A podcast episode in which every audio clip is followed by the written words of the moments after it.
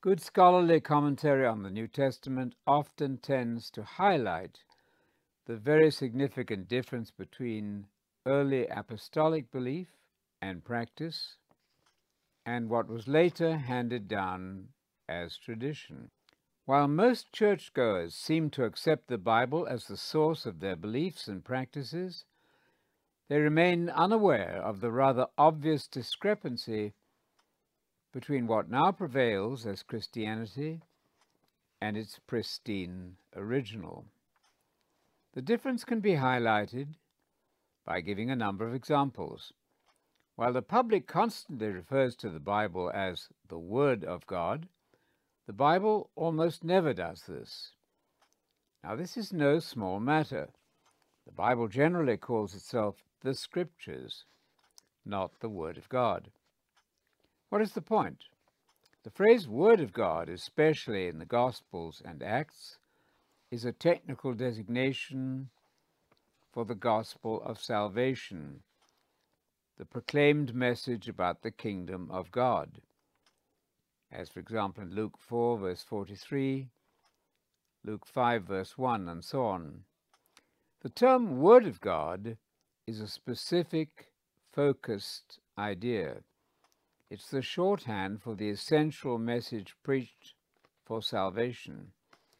Thus, the Interpreter's one volume commentary on the Bible notes that in 1 Thessalonians chapter 1, when Paul reminds us and his converts that they had accepted the word of the Lord, they had understood and welcomed the gospel, not a general lecture on the whole of Scripture.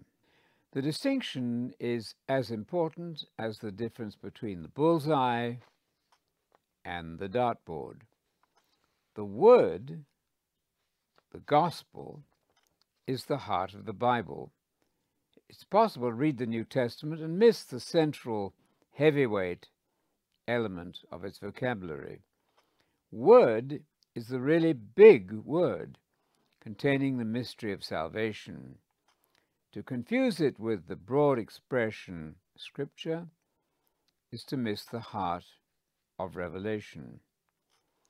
Often good commentary will come to the rescue at apparently perplexing passages. Jesus declares that, and I quote, some of those who are standing in front of him will, this side of their deaths, actually see the Son of Man coming in his kingdom. Is this a failed prophecy? Certainly not, because what Peter, James, and John saw in the immediately following vision at the Transfiguration, Matthew 17, verse 9, was in fact a vision. But note the feeble translation of the NIV, what you saw but it was indeed the second coming of Jesus in vision, not as yet a historical reality. Luke makes the connection clear. He says, And eight days after this saying about the coming kingdom, he took them up onto the mountain. Luke 9, verse 28. Peter comments on that stupendous event a fitting encouragement after the immediately preceding announcement that the Messiah had first to die. Matthew 16, verse 21.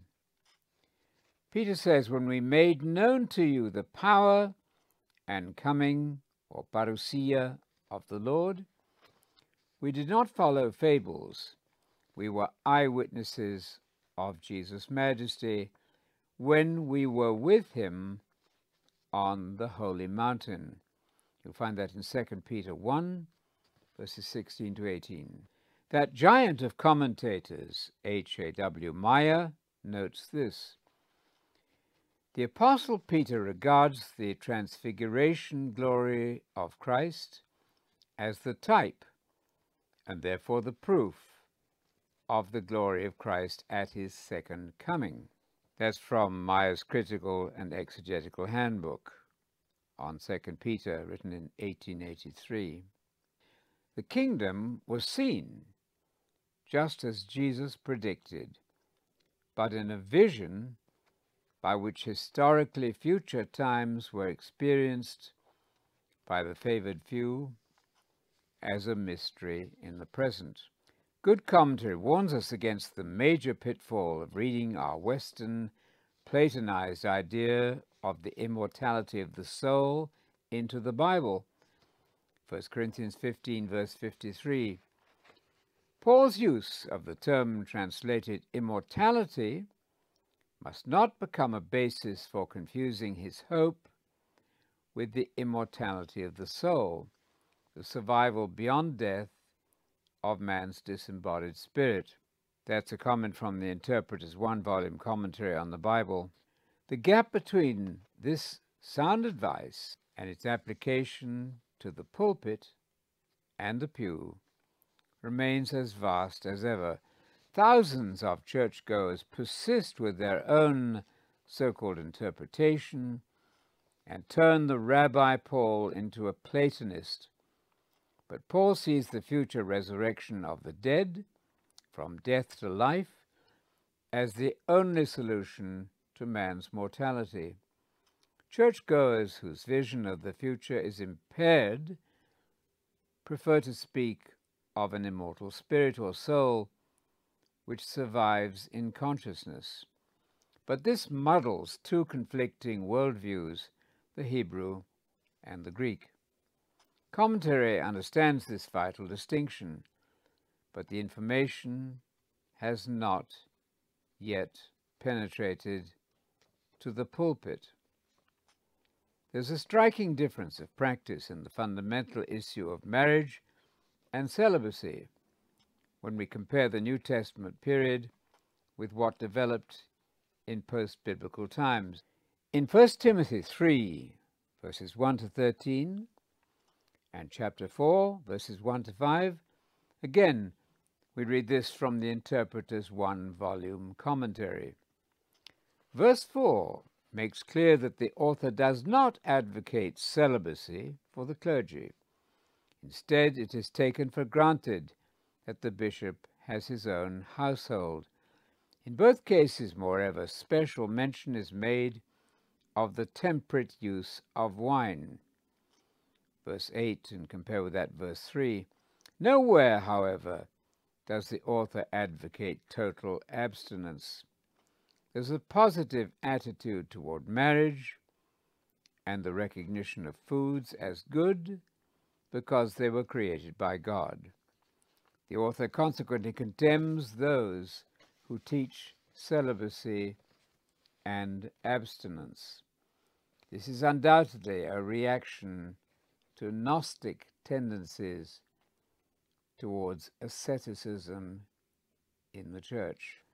Rather strikingly, those tendencies prevailed and celibacy was enforced against the plain teachings of Paul.